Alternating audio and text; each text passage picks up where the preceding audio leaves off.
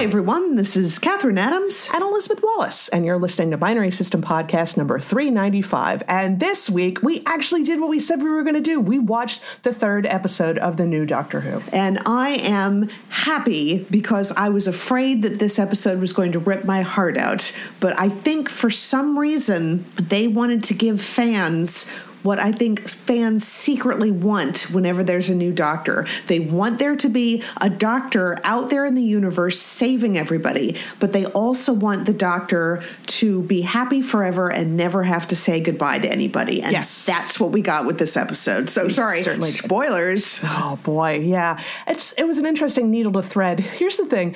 When I watched it, I remembered, we've talked before about the very first fan fictions that we ever wrote, uh-huh. and mine was for Friday the thirteenth, the series, where Ryan Dallion, of course, was de-aged back to a kid with none of his memories, so um, he was off the show, and I was terribly upset, of course, because we shipped Ryan and Mickey, obviously.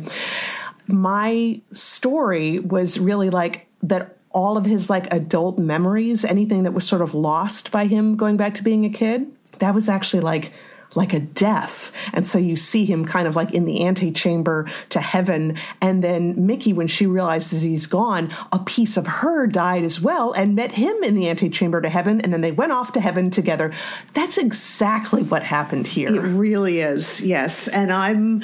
I'm very pleased. I don't know if anybody thinks it's too fanservice-y, but, and I think the new Doctor, now you got his pronunciation. Yes, yes, it is. It's pronounced Ncuti Gatwa. He's from Rwanda, and he's part of another T V show that I don't know, but he's, I mean, a lot of people are like, oh, he came out of nowhere. He is popular if you watch British television. Yeah, and he's just delightful. I'm really he looking is. forward to his new episodes. Yeah, yeah, and...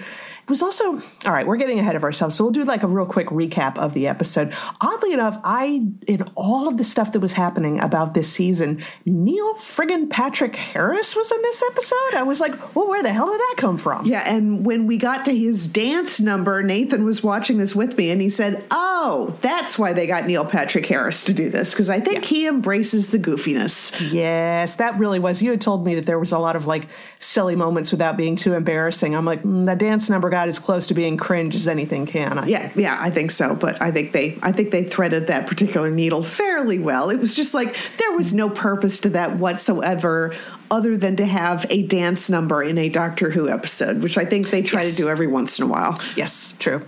Uh, I've got some random notes. When they were flying into the unit tower, when they picked up the Doctor and Donna, what did you think that tower looked like? Oh, my God, it looked like Stark's Tower, the Avengers. Exactly. Yeah, completely. That had to have been intentional, right? I mean, it was like spot It on. really was. Even the shape of the building. I mean, I know having a helipad will, you know, dictate some of the shape of the building, but even the shape but the rest of the building looked like Stark Tower. Yeah, yeah, yeah. Now, the next note that I have is I need to research who Melanie is, and I figured you would know better than I would. Yes, actually, um, Nathan knew right away. She is a companion for the sixth and seventh Doctor, although they've updated some of the pages to say that she's been a companion of the sixth, seventh, and fourteenth Doctor now. So Yay. That's very cute. But yeah, Nathan said she wasn't all that popular of a companion when she was around, but I'm just like, how many companions from that era are still alive now? Right, right. Oh, they even made a mention at one point because they're talking, there's a lot of references about how the Doctor does tend to go through companions and they don't always end up very well. But somebody said something about how, oh, it was, I think it was the new Doctor uh-huh. told him something about Sarah Jane is gone. And I don't know, David Tennant's Doctor kind of looked at him quickly. And I was wondering if David Tennant's Doctor was aware of that. I don't know. No, no. I think he, he just like stared at him and said, I loved her. And I think that was oh. something that they had to, you got to give a shout out to Sarah Jane, because I don't know that she's had one since the actress passed away. It's true. It's really true. Oh, man. But yeah, there was a whole scene where they were listening all of the different companions the Doctors had, and something about how this blah blah blah, and he's like, well, she's her consciousness is still alive. Well, that's all right then. I'm like, it's true. There's a lot of like justifications for the fact that they're not alive on this plane anymore. No, no. And I think Neil Patrick Harris did a good job. I think the German accent got a little much sometimes, mm. but then I think it made it that much more menacing when he would drop the German accent and just talk yes. directly. So that, that yes. worked out well. I love any kind of element where it's like, the bad guy has to follow the rules, and they'll they'll yes. find any loophole they possibly can. But the idea of a bad guy that loves games, so he will always follow the rules of the game, and that's just not even a question that he's going to cheat because this is important. And I just I love that sort of thing. Oh yes, I definitely do. I thought when they revealed who he was, when the Doctor went in there and he said, "Who is he?" He's the Toy Maker. I, I got so just the best set of chills when he said that, even though I have no idea who the character is whatsoever. This was this was such a gift to people who have been fans of the show since way back when, because he was like one of the first bad guys, I think. I mean, it looked like some of the little flashback images that you got was of the first Doctor. So yeah, that was, uh, yeah, that is quite a callback right there. So, mm-hmm. and kind of terrifying what he can do. I mean, yes, it was all goofy and everything, but he literally turned a couple of guards into balls, and you could see on one of them the guard's face just screaming, and that was oh. that was kind of scary. Nathan said Russell T. Davies can create some disturbing images for these episodes. Yes, absolutely, he can. Some really cool images too. I mean, the scene when they rush out of the Toy Maker shop and the shop just folds in on itself. Oh, I love stuff like that. That's so cool. Well, when um the toy Maker just like they have a card game and the Doctor loses, but the Doctor pointed out he won the card game the last time, and one of the rules you've got to follow is best of three. So mm. the Toy Maker says, "Oh yes, best of three, we'll make it two thousand twenty-three," and everything starts shaking, and the Doctor says, "Donna," and Donna says, "I'm already running." I love that hallway that they were going through. It's another like sort of like a timey-wimey type of thing and everything, where it's just one long endless hallway that opens onto endless hallways, and it just it doesn't make any logical sense, because that's just one of the things the Toy Maker can do. Mm-hmm. Well, it's almost sort of a um gosh, what is it? A bigger on the inside thing, which Donna tried mm. to equate that to the TARDIS. And the Doctor said something like the Toy Maker would take that kind of technology from the TARDIS and throw it away. It's like he's mm. much more powerful than that. Oh, yeah. Oh, yeah. Um, there was a lot of technobabble in this episode. I think I followed most of it, but it had a lot to do with what exactly was causing everybody on the planet to automatically think that they were right above anything else, and that was the Toy Maker's thing. Some of the explanations for how it worked and how it could be stopped started to get a little beyond me, but um, yeah, that was fine. Well, yeah, there was, you know, they were talking about the fact that everybody thinks they're right, and if you try to argue with them, they go crazy. And then the Doctor talking about, yes, there's something influencing humanity to always think that they're right, but that anger and that hatred, that's yours already. They didn't, he didn't yeah. have to put that into humanity. And I think the Toy Maker starts crowing about all the delicious things that people can do, like canceling and getting offended and everything. I just leaned over to Nathan, message, here's the message, oh, yeah. don't miss the message. Yeah, that, that wasn't particularly subtle, but it was also not wrong. Yeah, mm-hmm. it's very true. That. I mean, go onto Twitter at any time of day and you will find people whose only purpose is to fight with somebody who's being wrong on the internet. That's right. Though... And that did sort of play into the idea of like the rule maker, the Toy Maker, his rules and everything, because he's blowing people up and he's got a hold of the gun and everything. And David Tennant's saying, you know, we're supposed to do best out of three, best out of three.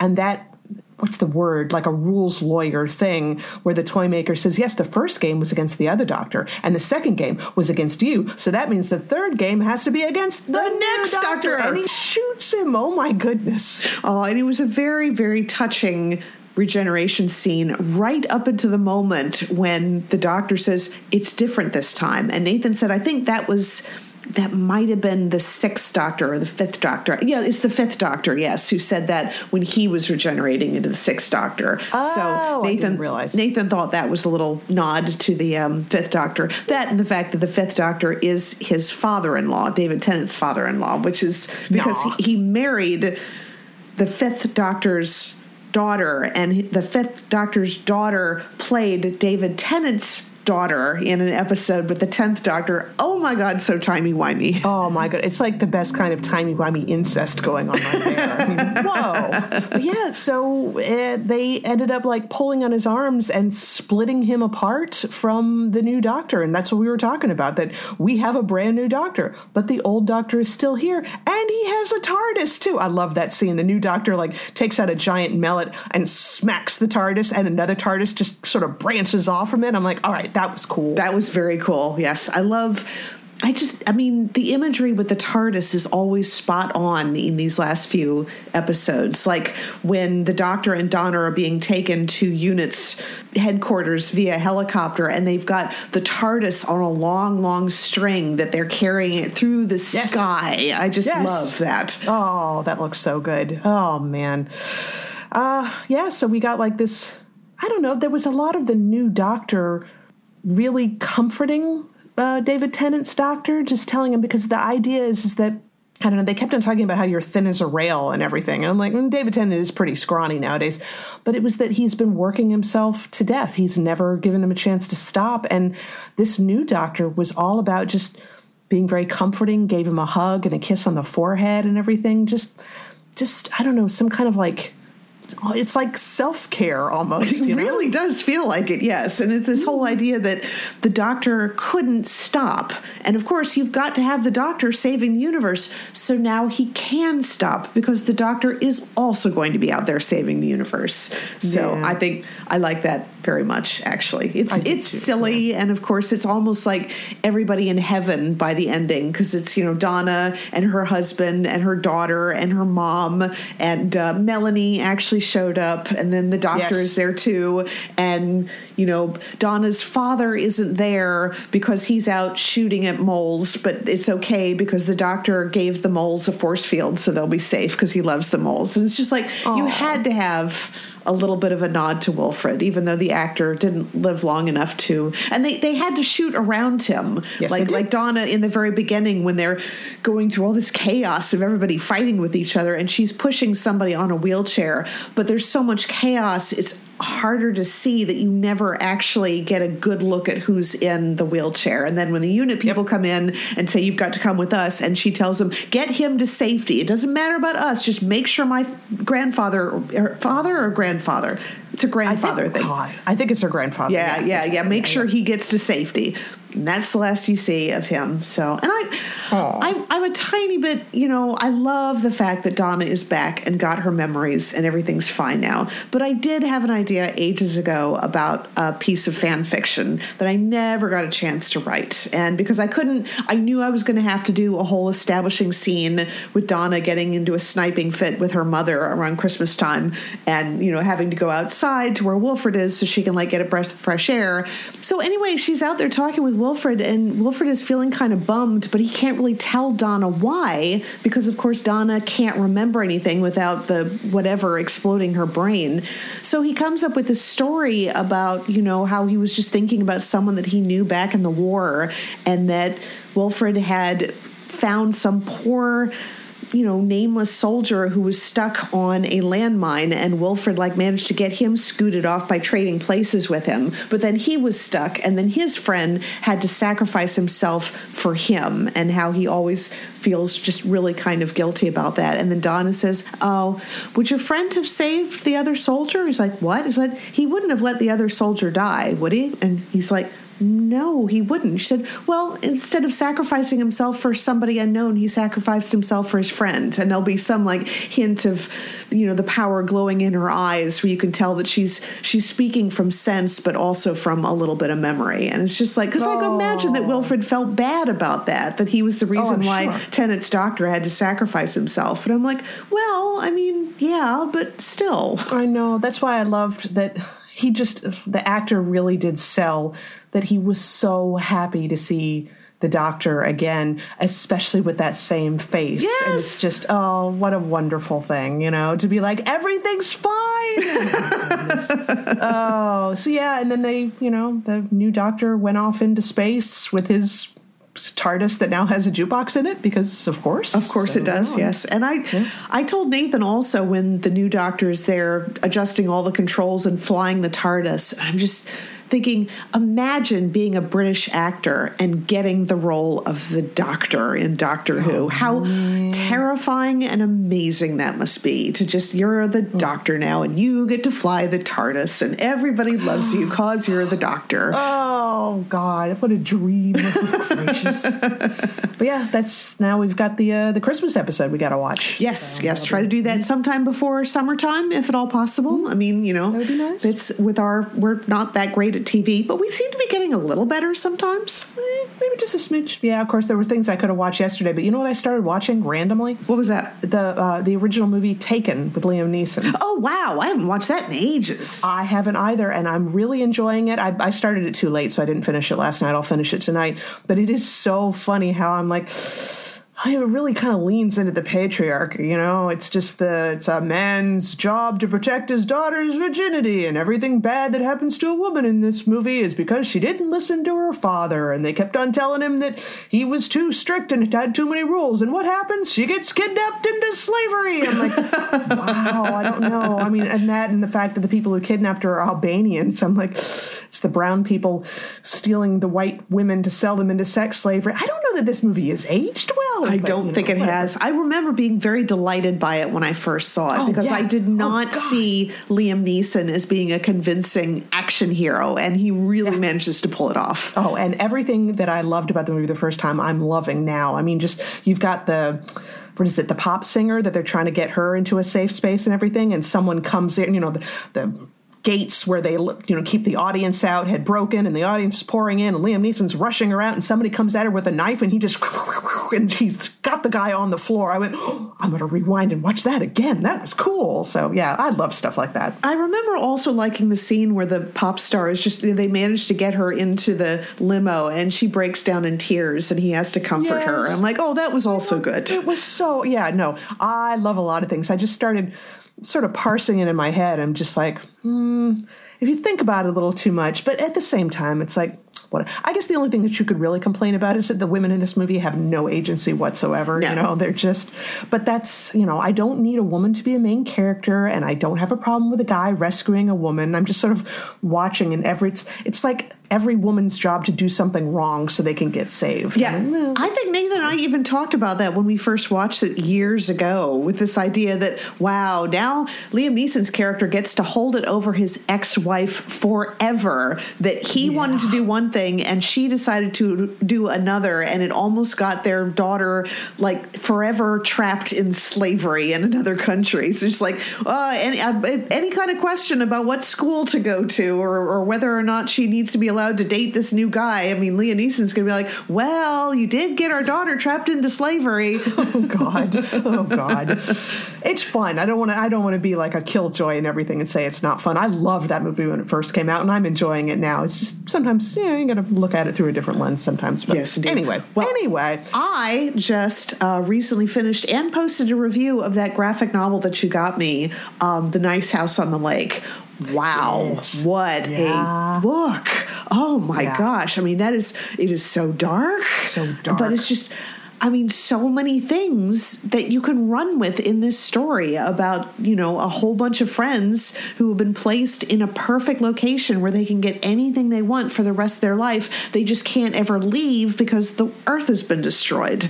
And it's just great. And now you get to see how everybody loses their freaking mind as they try to deal with this. So, and I'm yeah, wondering, yeah. when are we going to get another installment of it? Because it's been, what, know. since two thousand twenty-two that this has been yeah. out? I want to say December twenty-two was when the final issue came out, I think. I know it's been that, uh, what is it, that article that I found saying we were going to get more, that was in January twenty twenty-three. So it's been a year since the article came and out. And as far as I can tell, that is the one article that has said, oh, sure, there's going to be more of it. I mean, there kind of has to, because it's like it ended, and it was kind of an ending, but every single character who is being interviewed at the beginning of each issue, which you pointed out is all a version of how did I get to meet Walter, but they're all doing something like various things in a completely post-apocalyptic society. They are no longer in the Nice House on the Lake. They are like in complete, pure, awful survival mode. And so we have no idea how they got there. We need more information. Yeah. Hello, there's more story to be told. Yeah, because every one of them is in a location that if you look at it long enough, you could recognize it as one of the locations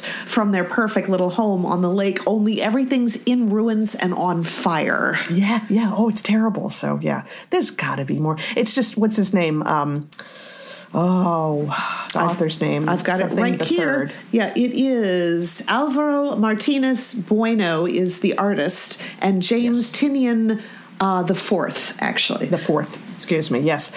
I know, I think both of those...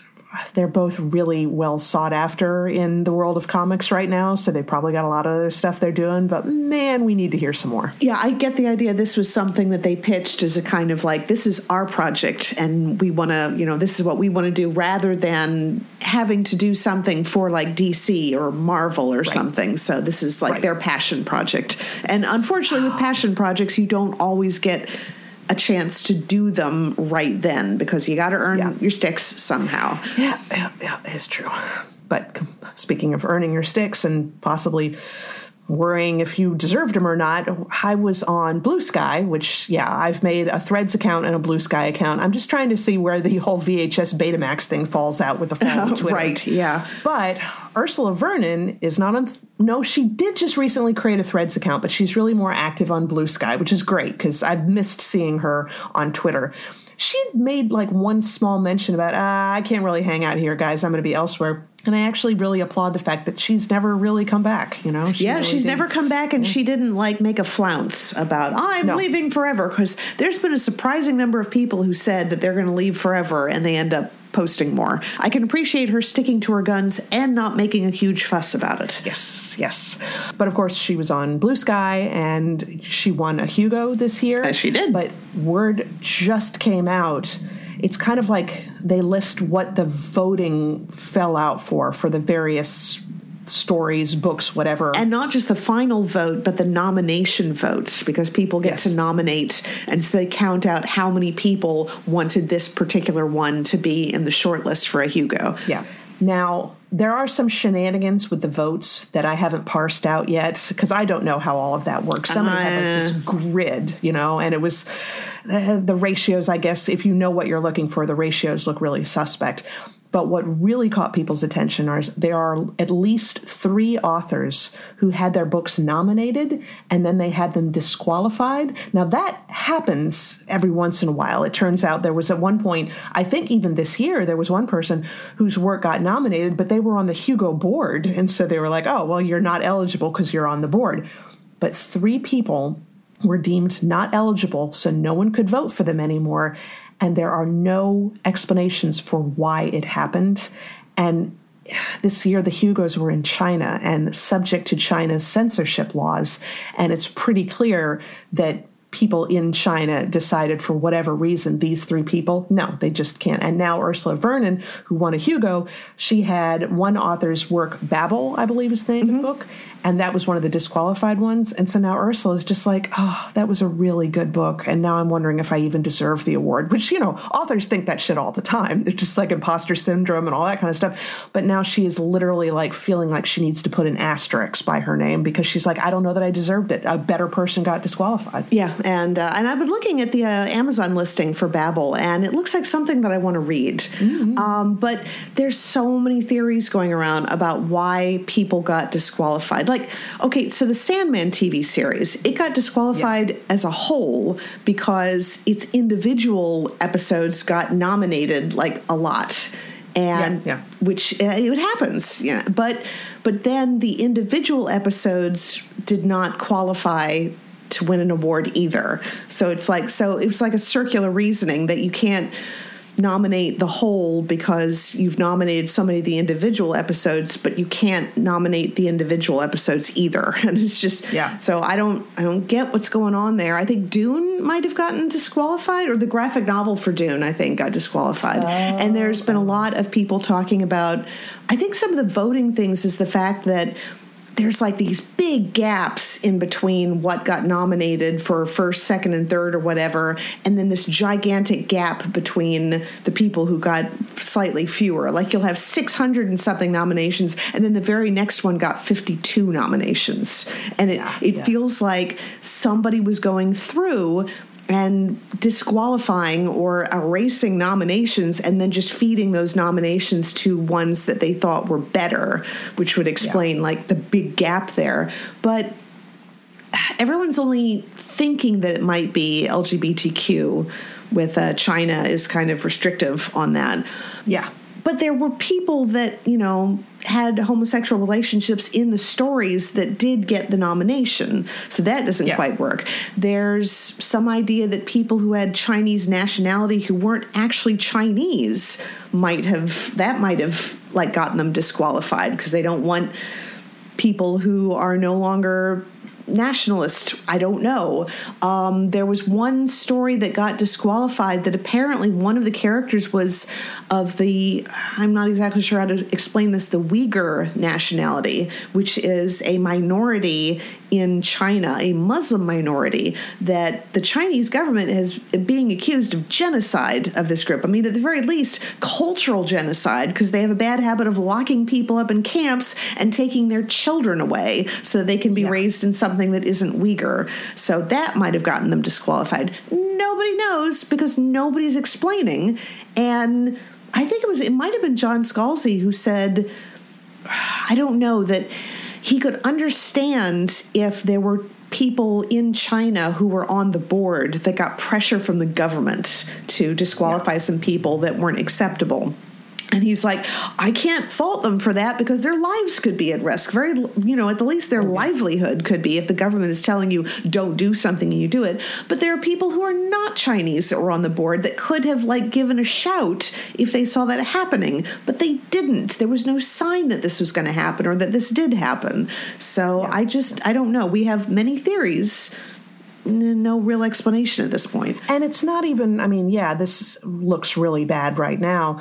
But if you read some of Ursula's comments on Blue Sky today, it sounds like like the Hugo Awards and Worldcon in, in general is really being held together by duct tape at this point. A lot of Byzantine laws that aren't, they're, they're difficult to enforce, and you can kind of like rules lawyer them a little bit and everything.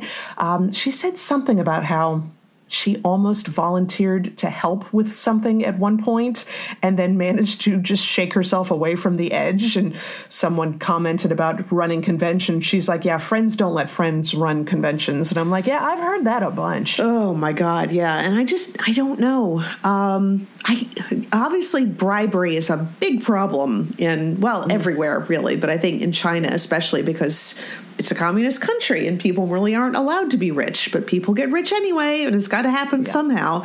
So, I mean, worst case scenario, people on the board got bribed.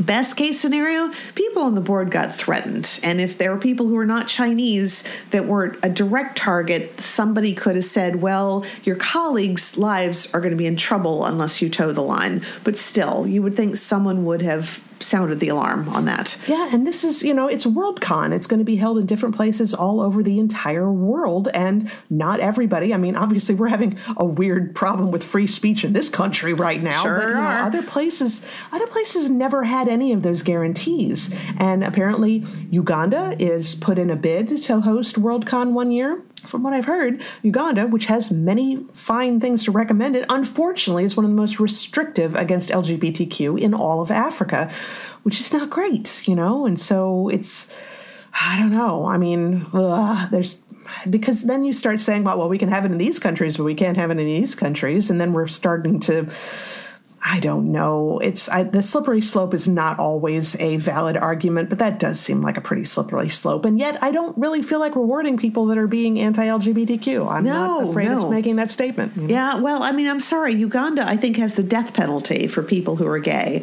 And there's yeah. so much diversity in the nominated works. I mean, so much diversity that there are people who think that sometimes you aren't going to get nominated unless you have a gay character or, you know, someone who is white, or that white authors don't get nominated, which I'm sorry is bullshit because John Scalzi yeah. is white and he and he's a guy and he manages to get nominated a lot.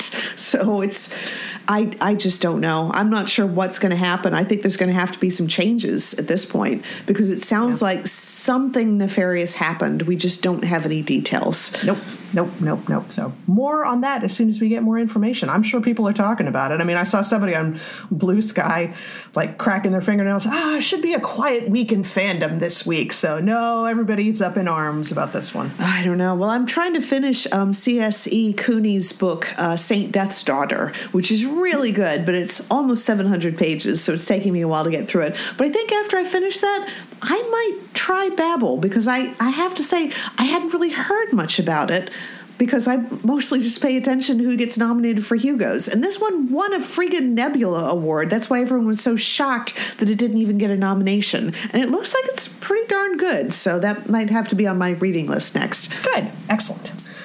I guess that's going to wrap us up for the week, so make sure to check out Pixelated Geek dot com for all the book reviews, the movie reviews, the comic book reviews, the photo galleries.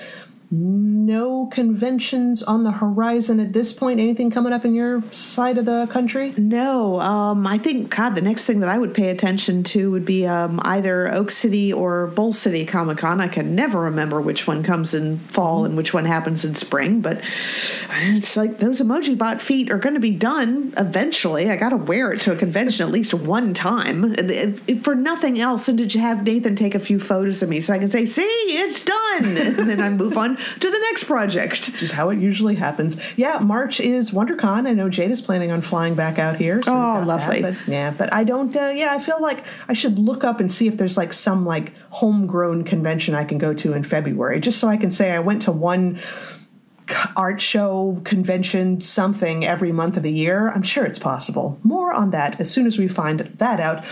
And all that and more at Pixelated Geek dot com. So next week we don't have Night Vale yet, which is good because we do have two more episodes of Yee. Laura Limpus. Oh my goodness, I keep looking at the Fast Pass teaser images and going, ah! Oh, man. So I just, I know we're going to have to have some kind of trauma before we get the happy ending. I'm just wanting to get through that trauma so we can have Hades and Persephone happily ever after. Yes, and something horrible happening to Apollo. Yes, please. Well, one way or the other, we will talk to everybody in one week. Talk to y'all later.